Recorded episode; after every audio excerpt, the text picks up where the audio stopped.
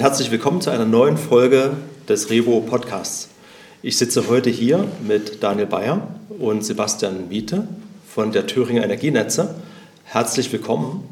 Wir haben uns im Vorfeld abgestimmt, dass wir heute unseren Hörern einfach mal berichten wollen, wie ein relativ langjähriger Kunde mit unserem System umgeht, welche Erfahrungen gesammelt wurden, wie das System betrieben wird und auch wie über die Jahre die, die Evolution im Einsatz stattgefunden hat. Ganz am Ende wollen wir uns auch noch anschauen, wie im Hinblick auf die aktuelle BSI-Orientierungshilfe die Umsetzung dieser Anforderungen aussieht. Aber dazu ganz am Ende.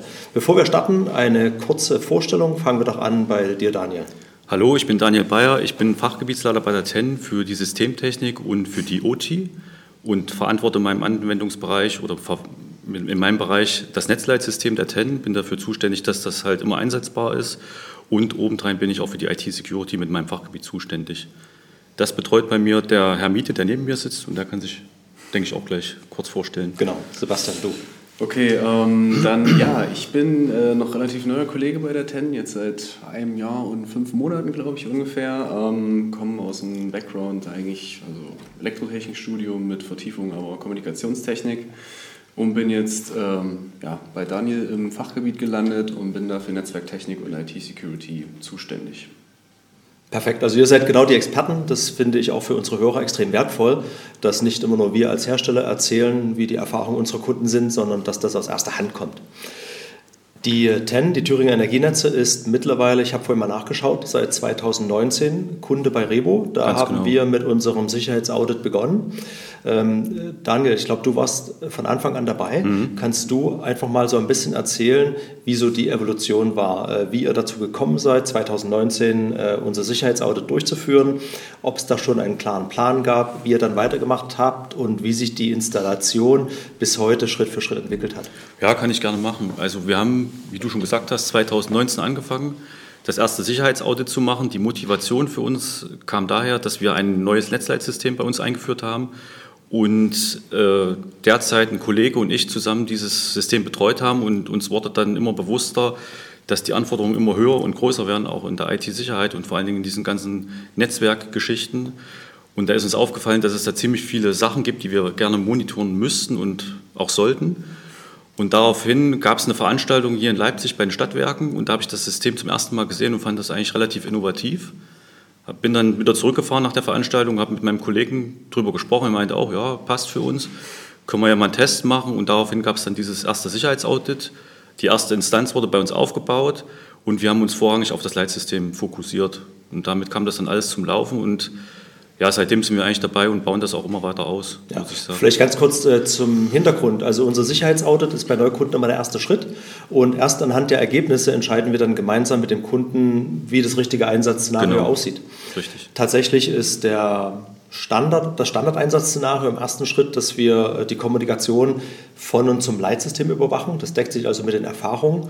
Und tatsächlich, weil du die Netz Leipzig ansprachst, das ist einer unserer allerersten Kunden. Die Richtig. haben unser System mittlerweile seit 2015 im Einsatz. Ähm, umso schöner ist es natürlich auch zu sehen, wie das immer mehr inspiriert, äh, äh, damit umzugehen.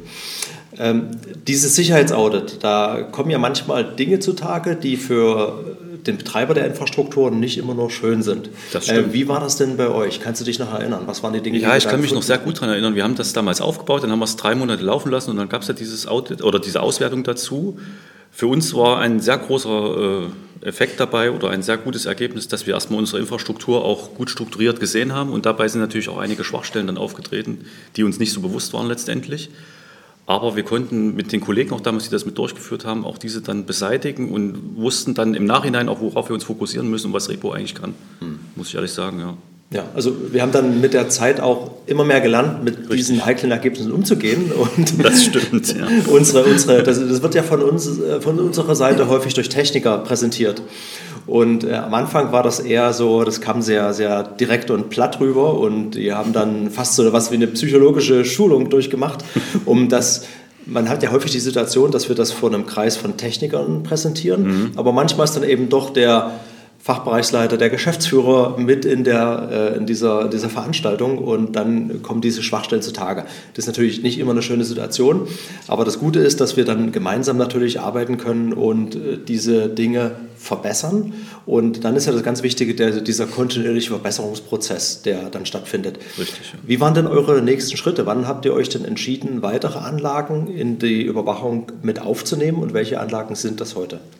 Also es ging dann so weiter, dass wir das System dann gut am Laufen hatten, konnten uns dann auch ein Bild machen, was läuft bei uns Richtung Leitsystem. Also wir haben die ganzen Außenkanten quasi eingefangen und konnten sehen, was kommt ins Leitsystem rein. Mhm.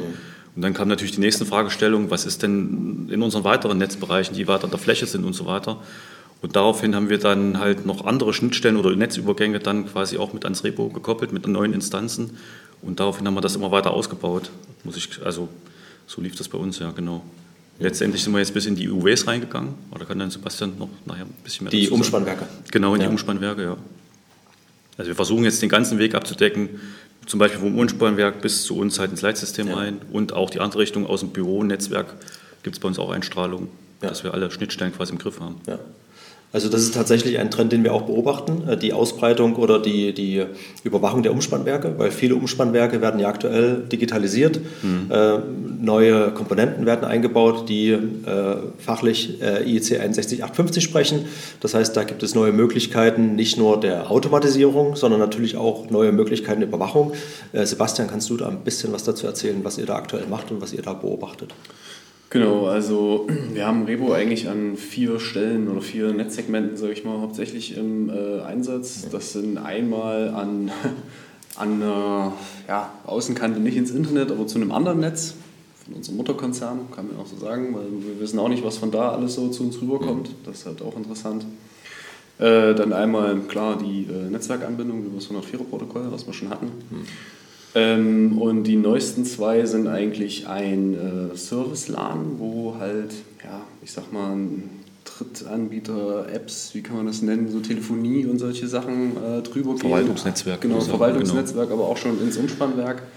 Und dann äh, jetzt ganz neu sind halt auch, dass wir versuchen, in allen, ich nenne es jetzt mal digitalisierten äh, Umspannwerken halt auch da überall einen Repo-Sensor zu verbauen. Ja.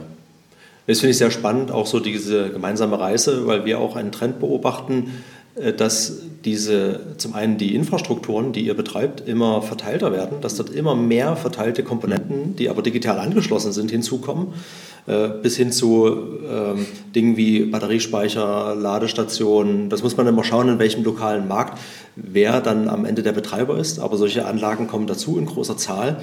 Und da ist es für uns wichtig, dann auch eine Lösung bieten zu können, dass man am Ende auch solche Systeme mit einfachen Mitteln, auch mit überschaubarem Aufwand überwachen kann. Das ist das äh, perfekte Stichwort. Ihr sitzt jetzt zu zweit hier. Ähm, wie viel, und das ist eine Frage, die wir sehr häufig bekommen, mhm. wie viel Aufwand verwendet ihr denn aktuell im Schnitt, um das Angriffserkennungssystem, früher haben wir es Anomalieerkennungssystem genannt, zu betreiben. Äh, viele unserer Neukunden haben tatsächlich Angst vor dem betrieblichen Aufwand, vor den sogenannten False Positives, das heißt Alarme, die nicht wirklich relevant sind äh, aus Betriebssicht. Wie ist eure Erfahrung da in den letzten Jahren? Also ich kann jetzt nur für die letzten anderthalb Jahre sprechen. Ich weiß nicht, du hast ja. mal anfangen. Ja, ich kann auch kurz anfangen. Also am Anfang war es so, dass wir relativ viel Zeit drauf verwendet haben, aber mit der Zeit, wie du schon gesagt hast, lernt das System halt. Und dann haben wir auch mehr Erfahrung gesammelt und wussten, worauf wir achten müssen. Deswegen ging dann die Zeit wieder zurück. Mhm. Muss man ganz ehrlich sagen, wir wussten dann auch mit den Fehlern umzugehen. Man konnte die dann auch beobachten und so weiter und konnte es auch besser einschätzen. Und dann war es dann so letztendlich jetzt bei einer Instanz damals am Anfang, haben wir täglich mal eine halbe Stunde drauf geguckt oder eine Stunde die Woche dann letztendlich. Und dann, als dann mehr dazu kam, da weiß dann Sebastian mehr, wie das jetzt ja. der Stand ist. Also vielleicht zum aktuellen Modus. Ähm, wir haben quasi ja, ein bis zwei Leute, die da mhm. täglich, also jeden Abend mal mindestens drauf gucken. Ja. Ich versuche auch jeden Tag mal irgendwie eine halbe Stunde reinzugucken. Und äh, wir haben es aber auch insofern, äh, ich sag mal, aufgearbeitet, den Modus, dass wir uns E-Mail-Benachrichtigungen auch schicken lassen mhm. von Dingen, wo wir sagen, die sind uns wirklich wichtig. Ja. Das sind in der Regel hauptsächlich die äh, sicherheitsrelevanten Sachen. Ja. Das heißt, dass wir da gleich eine Benachrichtigung kriegen. Und äh, unser Ziel ist es auch, halt das Revo-System mit in unser ähm, SIEM-System mit zu integrieren, damit wir auch da ja, eine Verbindung hinkriegen und eine bessere Überwachung. Das wäre jetzt meine nächste Frage. E-Mail-Benachrichtigung klingt jetzt noch nicht wie die finale Lösung. Richtig. genau. Das ist auch etwas, was wir äh, häufig als Anforderung bekommen. Äh, mhm. Welche Schnittstellen in ein SIEM-System mhm. könnt ihr zur Verfügung stellen? Mhm. Da ist unsere Antwort erstmal pauschal potenziell jede oder wir unterstützen mhm. jedes SIEM. Und aus unserer Sicht ist das Problem gar nicht so sehr die technische Schnittstelle, sondern dann äh, die Vereinbarung zwischen den äh, häufig auch unterschiedlichen Stellen, ja. die das SIEM vielleicht auch in einem SOC, in einem Security Operations Center betreiben und den Betreibern äh, des Angriffserkennungssystems. Ja. Da ist man erstmal flexibel, es können potenziell sehr viele Daten zur Verfügung gestellt werden. Da ist die Frage, kann, wer auch immer die empfangende Stelle ist, damit was anfangen. Wir können aber auch selektive Daten zur Verfügung stellen. Habt ihr da schon eine Vorstellung, wie das bei euch sein wird? Also wer wird die Daten, wird es eine Stelle geben oder wird es immer mehrere Stellen geben, die diese Daten verarbeiten? Ich denke, das werden erstmal immer mehrere auf jeden Fall bleiben. Also wir werden auch bei dem Modus bleiben, dass sich erstmal jemand trotzdem immer noch auf die Weboberfläche einguckt, äh, einloggt, um den Protokollverlauf sich anzugucken. Ja. Ähm, und aber ja, dass wir auf jeden Fall an ein SIEM-System eben die Meldung schicken. Hm. Ja, und E-Mail haben wir, müssen wir leider aufgrund unserer Prozesse auch noch mit betreiben. Ja. Es wird wahrscheinlich dann irgendwann auslaufen, denke ich jetzt, wenn das SIEM dann richtig mhm. läuft. Aber bis dato ist es noch so. Ja. Weil, ich sage mal, das, was so gewachsen ist, die ganzen Infrastrukturen beim Energienetzbetreiber sind halt auch viel E-Mail basierend. Das ist halt einfach so. Ja. Das ist unsere Erfahrung. Ja. Du sagtest vorhin eine Stunde pro Woche. Das ist ja tatsächlich ein sehr überschaubarer Aufwand, wenn man sich mal ausrechnet, was ein Vorfall bei einem Netzbetreiber ja. wie ihr einer seid kosten würde. Äh, nicht nur, was die rein monetären Kosten sind, sondern auch die Auswirkungen am Ende für die, für die Kunden, für die Netzversorgung. Ähm, dieses Meldesystem, das interessiert mich noch. Wie viele, mit wie viel Alarm habt ihr es denn da zu tun bei der aktuellen Einstellung? Und landen die bei euch oder habt ihr dann auch so ein 24-7-Rotationsprinzip? Also diese E-Mail-Benachrichtigungen, das schwankt, muss ich sagen, sehr, was da so reinkommt, aber mhm. es sind schon vielleicht so bis zu zehn am Tag. Okay. Schon, ja. tatsächlich. Und arbeitet ihr die sofort oder sichtet ihr die kurz und stellt die dann äh, für, die, äh, für das Wochenreview zurück? Also wir haben noch keinen 24-7-Betrieb, mhm. äh, deshalb auf jeden Fall zur Arbeitszeit und ich sag mal, wöchentlich versuche ich, dass das abgearbeitet ja. ist. Und wir haben, wie gesagt, dann noch andere Kollegen, die hier mit drauf gucken und haben auch momentan noch zwei Studenten, die ich da mit anlernen will, die da auch mit drauf mhm, gucken. Mhm, genau. Ja, okay. also würde ich schon sagen, ähm, dass wir jetzt mehr als diese eine Stunde pro Woche auf jeden Fall mit dem jetzt System arbeiten. Ja, genau. Aber wir haben ja mittlerweile auch vier Instanzen und nicht mehr nur eine ja. wie zu der Zeit. Die Umspannwerke insbesondere. Ja. Genau, genau. Da ist auch ganz anderer Traffic drauf, muss man sagen, im mhm. Gegensatz jetzt zum Leitsystem. Also es sind ja verschiedene Szenarien dann letztendlich. Und da ist schon ein bisschen mehr dann, was da anfällt. Äh, Stichwort Leitsystem. Äh, wir haben ja vor einer Weile eine Partnerschaft mit der PSI, einem mhm. großen Leitsystemhersteller, äh, unterzeichnet. Eine der Ideen, die hinter dieser Partnerschaft steht, ist letzten Endes eine Integration der Daten, die wir generieren, in das Leitsystem. Also mhm. das sozusagen, dass man am Ende ein Dashboard hat, wo man das normale Betriebsdashboard hat, die normale Übersicht über die betrieblichen Parameter, kombiniert mit einem kleineren Teil, der die Sicherheitsparameter mhm. anzeigt. Wie seht ihr das? Ich weiß, dass es Kunden gibt, die sagen, das ist eine super Idee. Dann mhm. können wir an der zentralen Stelle äh, vielleicht auf einfache Weise mit einem Ampelsystem melden, gibt es ein Sicherheitsthema. Dann können die Prozesse starten. Es gibt aber auch andere, die ganz klar gesagt haben, Sicherheit ist ein getrenntes Thema. Das wollen wir nicht vermischen mit dem Betriebsthema, was das Leitsystem abdeckt. Wie ist da eure also bei uns ist es so, wir haben vor einiger Zeit, da war auch eine Repo-Veranstaltung mal darauf hin, oder war unser Wunsch halt, dass wir gerne so einen so ein Grobparameter exportieren können und in der Leitstelle bei uns mit mhm. zur Verfügung stellen können, über 104, weil es irgendwie nicht anders ging mhm. damals. Hat sich bis jetzt nicht ergeben. Aber die Reise, so wie wir es jetzt aus unserem Dunstkreis halt mitkriegen, geht dahin, dass es wo perspektivisch auch Informationsdispatcher, so nennen wir das, geben wird, ja. die sich halt solche Sachen angucken. Und da wäre das natürlich sinnvoll, wenn es im PSI mit etabliert werden könnte. Mhm. Weil das ist die ganze Zeit das Werkzeug, womit so ein Dispatching oder so eine Meldestelle halt arbeitet. Und ich denke, das ist eigentlich ein guter Weg, wenn das kommen würde. Also ich halte es auch für sehr sinnvoll, weil vielleicht können die Dispatcher jetzt mit der Ampel nicht so viel dann wirklich ablesen, aber sie sehen auf jeden Fall, da ist irgendwas am Argen und können dann die Meldekette starten genau. bei uns intern, dass man sagt, okay, ich rufe jetzt den Bereitschaftsdienst an von der IT und die können dann was machen. Also ja. ich denke, für das den 24-7-Betrieb, um das quasi auf ja, auszubauen, äh, immer 24 Stunden, ist das schon sehr sinnvoll. Ja. Absolut, ja, sehe ich auch so. Ich denke auch, wenn man die, wenn es die Ampel dann ist, wenn man die entsprechend justiert und die, die, die Limit, die Parameterlimits entsprechend justiert, genau. kann man ja auch sicherstellen, dass äh, wirklich nur bei einer gewissen Kritikalität von Ereignissen dann auch diese Meldekette losgetreten wird. Aber dann kann man auch existierende Ressourcen und Prozesse nutzen, um die ja. Sicherheitsthemen dann eben hinten dran zu hängen. Verschafft dann auch viel Zeit dann letztendlich, wenn die informieren können, weil die ja 24-7 da sind. Das ist schon viel ja. wert sehr spannend. Ähm, was mich auf jeden Fall noch und ich denke auch unsere Hörer interessieren wird, ist, was beobachtet ihr denn tatsächlich? Wir kennen ja alle die Meldungen aus den Zeitungen, wenn mal wieder ein Mittelständler von einer Ransomware-Attacke betroffen ist. Das sind so die wenigen Dinge, wo solche Informationen nach außen dringen. Ich weiß, ihr könnt jetzt nicht über Details sprechen, aber so generell. Ich erzähle auch in meinen eigenen äh, Webinaren und äh, auch in dem Podcast immer wieder, dass unsere Erfahrung ist, dass die meisten unserer Kunden gerade im Bereich der kritischen Infrastruktur hier in Deutschland sehr gut aufgestellt sind, auch schon bevor wir dort reinkommen. Und dass wir in der Regel nicht erwarten, dass dort jeden Tag, jede Woche, jeden Monat ein Angriff stattfindet, den wir aufdecken. Mhm. Sondern das sind eher so die kleinen Dinge, Angriffsoberfläche reduzieren, äh, mal eine Schwachstelle im Betriebssystem aufdecken. Dann natürlich, wenn mal ein Wartungstechniker irgendeinen Unsinn konfiguriert, dass man äh, dem auf die Schliche kommt. Was sind so die Dinge, die euch einfallen, äh, die in den letzten drei Jahren aufgetreten sind, die so ein bisschen vielleicht für erhöhten Puls gesorgt haben? Alter Puls. Soll ich oder willst du? Willst du anfangen? Okay. Also anfänglich war es so, ich fange jetzt wieder an, wie es ganz am Anfang war. Da haben wir, so wie du schon gesagt hast, oft Techniker von uns gesehen, die sich in irgendwelchen Prozessnetzwerken rumgetrieben haben. Konnten relativ gut erkennen, weil bei uns sich die Rechner mit speziellen Namen und Suffixen halt immer outen. Mhm. Da wussten wir, okay, konnten wir dann sensibilisieren die Leute. Ist jetzt weit zurückgegangen, das stimmt auch. Ansonsten so schwerwiegende Fälle hatten wir dahingehend nicht. Das Einzige, was wir haben, wir sind auch Datendrehscheibe für den ganzen Konzern. Und wir sehen halt, wenn aus dem äh, Büronetzwerk vom Konzern, deswegen haben wir dort jetzt auch einen Reposensor, wenn da Kollegen aus anderen Unternehmenssparten versuchen und nicht versuchen, sich bei uns Daten zum Beispiel abholen, das nicht so tun, wie sie es tun sollen. Dann geht bei uns natürlich der Puls hoch, wenn immens viele Datenmengen hin und her bewegt werden.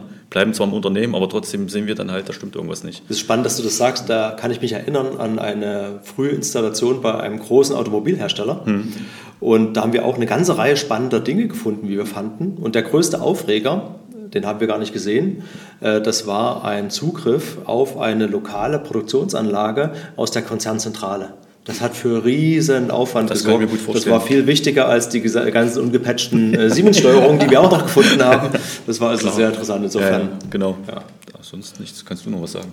Genau, ja, also zum Beispiel so Daten, ich nenne es jetzt mal Datenabflüsse oder Datentransporte, sowas sieht man halt, was man sonst halt nicht mitkriegen würde. Ähm, oder ja, was, was beispielsweise auch immer mal wieder ist, dann so ein unsicherer Login. Wenn irgendwer sich über irgendein uralt Protokoll sich irgendwo anmeldet und das auch noch in Klartext, sowas fällt dann natürlich auch auf. Das sehen wir dann halt im Rebo und können dann halt auch mal sagen, hier, das ist ähm, jetzt nicht so toll und da müssten wir auch mal dran arbeiten, dass das irgendwie nicht mehr verwendet wird oder dass ein eigenes Netzwerksegment wenigstens kriegt. Ja, ja das sind zum Beispiel auch so Sachen. Ja, das ist ja noch gut für diesen schon genannten kontinuierlichen Verbesserungsprozess, absolut, dass man absolut. immer wieder die Erinnerung bekommt, auch wenn das jetzt nicht super kritisch ist, ja. äh, auch noch das letzte Telnet abzuschalten, aber dass man eben dran denkt, irgendwann sollte das mal ja. ausgetauscht werden und ja. keine alten SMB-Versionen mehr verwenden und was da eben alles zusammenkommt. Genau die. Ja, ja. Wir hatten das mit Kamerasystemen oft, dass die relativ alt waren. Da wurde halt das Betriebssystem auch gecheckt und rausgefunden, das ist schon so alt, das geht gar nicht mehr. Die haben wir dann auch direkt vom Netz nehmen können. Jetzt. Das ist auch ein Problem, was nicht weggeht. Also wir nee. machen jetzt auch gerade eine Auswertung der Risseergebnisse, also unserer, unserer Sicherheitsaudits des letzten Jahres. Mhm. Und da hat es nochmal deutliche Verschiebungen zu den Vorjahren gegeben. Mhm. Und tatsächlich haben wir jetzt, äh, in der Vergangenheit haben wir unterschieden, gab es äh, verwundbare Software. Mhm. Weil das so oft auftritt, äh, haben wir das mittlerweile äh, aufgeteilt in verwundbare Betriebssysteme, verwundbare Software und verwundbare Firmware. Und jede Kategorie für sich tritt noch äh, in der Regel über, bei über 50 Prozent dieser Audits auf. Das heißt, es ist ein sehr verbreitetes Thema nach wie vor, selbst im Jahr 2023 noch. Mhm. Richtig, ja. Das stimmt, ja. Was mich als letztes Thema vielleicht noch interessiert, ist, ähm, viele äh, kritische Infrastrukturbetreiber hatten ja zum 1. Mai einen ganz wichtigen Termin, einen Stichtag. Mhm. Äh, es gibt das IT-Sicherheitsgesetz in der zweiten, in der Novellierung. Das gibt es schon eine ganze Weile. Neu ist, Relativ neu ist die Orientierungshilfe, die das Bundesamt für Sicherheit in der Informationstechnik im letzten Jahr mit etwas Verspätung herausgegeben hat. Und dabei wird ja nochmal konkretisiert, welche Anforderungen sich aus dem IT-Sicherheitsgesetz konkret ergeben. Wir haben das ja auch versucht für unsere Kunden in so einer tabellarischen Übersicht so ein bisschen aufzuarbeiten, Stimmt, ja. weil manche Anforderungen da so ein bisschen unklar, vielleicht auch schwammig formuliert sind. Wie seid ihr damit umgegangen? Habt ihr euch die Orientierungshilfe tatsächlich als Richtliniendokument genommen und wie ist da der Stand bei euch heute? Ja, also wir hatten das Dokument auf jeden Fall, das ist natürlich ein Haufen Prosa, das musste man erstmal durchgehen und für sich ein bisschen kategorisieren äh, und wie wir es schon hatten, vielleicht mal Tabellenform fassen, wo man dann ein bisschen abhaken kann, das machen wir, das machen wir nicht und da haben wir zum Beispiel das System oder da müssen wir vielleicht noch nacharbeiten. Und im Endeffekt äh, sind wir die Strategie gefahren, dass wir, ich sag mal, wir sind da zweigleisig äh, mindestens unterwegs. Ähm, einmal halt mit dem Rebo-System als äh, ja, netzwerkbasierte Anomalieerkennung und halt dann noch äh, ein SIEM-System haben wir quasi bei uns etabliert, mhm. um den Anforderungen da Genüge zu tun. Das ist spannend mit dem SIEM-System. Da gab es ja tatsächlich auch, wenn man die Revision des Dokumentes verfolgt hat, ein ziemliches Hin und Her. In der vorletzten Revision wurde tatsächlich ex explizit ein SIEM-System gefordert. Genau. Ja. Und man hätte das sogar so lesen können, dass man mit dem SIEM-System ja. auf der sicheren Seite ist. Haben auch viele so getan, denke ich. Was ja mitnichten der Fall ist, ja. weil es hängt ja immer davon ab, was ich mit dem SIEM-System an Daten verarbeite. Genau. Das heißt, ein SIEM-System alleine nützt mir gar gar nichts. Äh, diese Passage ist dann am Ende wieder rausgefallen, mhm. ähm, aber ihr macht beides, das ist gut. Also das ja. sehen wir auch so als sinnvoll an, dass man natürlich schon wir als Anbieter eines solchen Angriffserkennungssystems lesen das natürlich so, Überwachung der äh, Protokollparameter, dass das nur funktioniert, wenn man wirklich die Netzwerkkommunikation überwacht. Genau. SIEM-Systeme ja. überwachen ja oder der, der, die, die Datenquelle für SIEM-Systeme sind ja Log-Nachrichten. Genau, Endgeräte im Endeffekt. Endgeräte, die Log-Nachrichten produzieren. Am Ende äh, entscheidet der, der Programmierer der Software auf dem Endgerät, welches Ereignis gelockt wird und welches nicht. Mhm. Das heißt, man verlässt sich hier auf bestimmte Dinge. Mhm. Äh, der Kern so eines Anomalieerkennungssystems ist ja, dass jede Veränderung der Netzwerkkommunikation, auch Dinge, die wir nie vorhergesehen haben, eine Meldung erzeugt. Und das ist bei Log-Nachrichten eben nicht so. Richtig, Deswegen halten wir das für, eine ganz wichtige, für ein ganz wichtiges Element. Nochmal zu, dem, zu der Orientierungshilfe. Es gibt ja am Ende diese Umsetzungsgrade, die zwischendurch mal Reifegrade hießen. Ganz genau. Äh, und da gibt es ja die Umsetzungsgrade von 0, ich glaube von 0 bis 5. Ja. Äh, 3 ist so der Standard, den alle versuchen oder versucht haben zum ersten Mal zu erreichen. Wo steht ihr da aktuell? Und gibt es darüber hinaus Planung? Ja, also wir haben die Stufe 3 erreicht jetzt im Ende April war das. Und in zwei Jahren ist ja das nächste Audit, ja. dann müssen wir ja eine Stufe hoch. Ja. Ist auf jeden Fall auch unser Ziel, dass wir das erreichen. Mhm. Definitiv. Also wir konnten auf jeden Fall unseren Prüfer an der Stelle überzeugen, dass mit den Systemen und er fand es auch sehr gut, dass wir da die äh, ja, netzwerkbasierte Erkennung da von mhm. Ego einsetzen, dass wir da quasi den Reifegrad 3 mit dann natürlich noch anderen, äh, ich nenne es mal organisatorischen Prozessen ja, und Richtlinien, äh, muss natürlich auch da sein. Das war natürlich nicht nur eine technische Prüfung. Aber dass wir damit auf jeden Fall ähm, den Reifegrad 3 umsetzen konnten. Ja. Ah, super, also Glückwunsch dafür. Das heißt, Dankeschön. ihr habt den Stempel hier. Ja, den haben wir. Ja, super. Wisst ihr, habt ihr ein Gefühl dafür? Seid ihr da in guter Gesellschaft? Ist das allen gelungen oder gibt es hier viele Kritisunternehmen, die da noch. Also uns ist nur ein Unternehmen bekannt, wo es halt nur die zwei Worte, die aber ja. nachbessern konnten. Ansonsten haben wir gar keinen Einblick, wer jetzt was mhm. erreicht hat. Also es wird auch nicht so transparent kommuniziert, sage ich jetzt mal, vom BSI an sich. Ja. Ist natürlich einerseits verständlich, dass solche Informationen jetzt nicht öffentlich geteilt werden, aber ich glaube gerade so in der in der äh, Community der kritischen Infrastrukturbetreiber ja. äh, finden wir immer so einen Austausch eigentlich ganz gut. Definitiv. Dass man sich austauscht, äh, was sind eure Erfahrungen, wie sind eure, gerade die Abläufe, welche Erfahrungen habt ihr mhm. mit bestimmten Werkzeugen gemacht? Dann, wir haben über Siemens gesprochen. Am Ende steht und fällt ja die Effizienz und Effektivität von einem SIEM mit den Use Cases, die man abbildet. Wie gut hat man äh, das eigene Unternehmen, die eigene Infrastruktur abgebildet. Und Absolut da wäre so ein Erfahrungsaustausch natürlich viel wert. Das sollte man auf jeden Fall sicher auch mal dem DSI zurückmelden, dass das in ja. irgendeiner Form vielleicht ermöglicht werden kann. Mhm. Also da kann ich sagen, äh, ich bin auch in so einer Projektgruppe, IKT heißt die. Stimmt, ähm, mit anderen Netzbetreibern. Mit anderen Netzbetreibern, ja. Äh, von Hamburg bis Thüringen, sage ich mal so mhm. ungefähr. Gab es da auch äh, vor der Prüfung schon einen Austausch, so was jeder so macht und was er für richtig hält. Mhm. Äh, jetzt aber eine Nachbesprechung soll es noch geben, gab es aber noch nicht. Mhm. aber das kommt auf jeden Fall noch. Ja. Da werden wir dann wahrscheinlich mehr erfahren, wie es bei den anderen so lief. Okay, ja. ist auf jeden Fall spannend. Ja. Ich glaube, man muss da auch eine Lanze für das BSI brechen, weil ich glaube, die kriegen sehr viele häufig diametral entgegengesetzte Anforderungen und mhm. Wünsche von den verschiedenen Unternehmen. Das denke ich auch, herangetragen. Ja. Die einen wollen gerne diese Informationen tauschen, andere wiederum wollen am ja, liebsten gar nichts an das BSI ja, genau, melden. Genau. Und das ist natürlich schwierig in diesem Spannungsverhältnis. Mhm. Ja. Stimmt, ja. Äh, es war sehr spannend. Äh, ich fände es sehr gut, wenn wir uns in, sagen wir mal, zwei Jahren wieder treffen und dann schauen, wo wir wo ihr dann steht. Mhm. Was sind denn eure Pläne für die nächsten zwei Jahre mit dem System? Was sind so die nächsten großen Schritte, die ihr vorhabt? Kannst du was dazu sagen? Ja. also Umsetzungsgrad 4, hatten wir schon gesagt. Fall. Das auf ist ja auf jeden Fall, Fall Thema. Müssen wir äh, mal gleich 5 mal gucken. Vielleicht auch, ja. was geht halt. Äh, nee, also hinsichtlich Revo ähm, ist auf jeden Fall für uns noch interessant die Zusammenarbeit mit dem äh, PSI-System. Ja. Ähm, da denke ich mal, werden wir vielleicht bei uns auch noch eine fünfte Instanz etablieren, damit wir da äh, auch noch mehr Einblicke haben im, im Kernsystem vom Netzsystem. Dann natürlich. Äh, geht es da äh, um die Überwachung der Kommunikation zum Leitsystem oder geht es um die Integration in den Leitstand selbst? Ja, um das, das Interne. Wir haben jetzt alles extern gemacht, ja. alles abgegrast. Jetzt wollen wir auch mal in das System reingucken, ja, okay. nicht, dass uns da irgendwas unterläuft. Ja. wir kriegen es genau. zu spät mit. Da sind okay. wir noch nicht so drin. Ja. Genau. Ansonsten natürlich die Erschließung der UWs, also Umspannwerke, mhm. ist ein laufender Prozess, sage ich mal. Und äh, was auch noch ein Thema ist, ist die bessere Auswertung der Syslog-Daten von Rebo in unserem SIEM-System. Also ja. die Integration von Rebo, also quasi die Korrelation von den Netzwerkdaten, die wir von Rebo bekommen, mhm. äh, mit den Endgeräte-Logs, sage ich mal. Mhm. Ja. Stimmt, ja. Ja. Nee, das sehen wir auch als super Thema. Äh, äh, wenn auf der einen Seite aus dem Netzwerkverkehr Daten herausgezogen werden und die dann mit Log Informationen, also mit Logdaten aus verschiedensten Systemen, Firewalls, Surfersystemen kombiniert werden können. Da kann man unter Umständen auch viel, viel schneller Dinge ähm, analysieren, wo man heute noch vielleicht so ein bisschen Netzwerkforensik betreiben muss. Genau. Und insofern ist das dann auch wieder ein Hinblick auf effizientes Arbeiten, schnelles Arbeiten eine ganz wichtige Entwicklung. Ganz genau. Definitiv, ja. Okay. Es hat großen Spaß gemacht. Äh, ich glaube, das war ein sehr guter Einblick für unsere Hörer. Äh, vielen Dank, Danke. Daniel. Vielen Dank, Sebastian. Ich freue mich auf jeden Fall auf die nächste Episode und wünsche euch bis dahin alles Gute, dass es weiterhin so bleibt, dass ihr keine Vorfälle bei euch zu verzeichnen habt, beziehungsweise keine ernsthaften. Nee. das wünschen wir uns auch. Ja. helfen euch natürlich immer sehr gern. Super, danke. Vielen Dank, vielen Dank.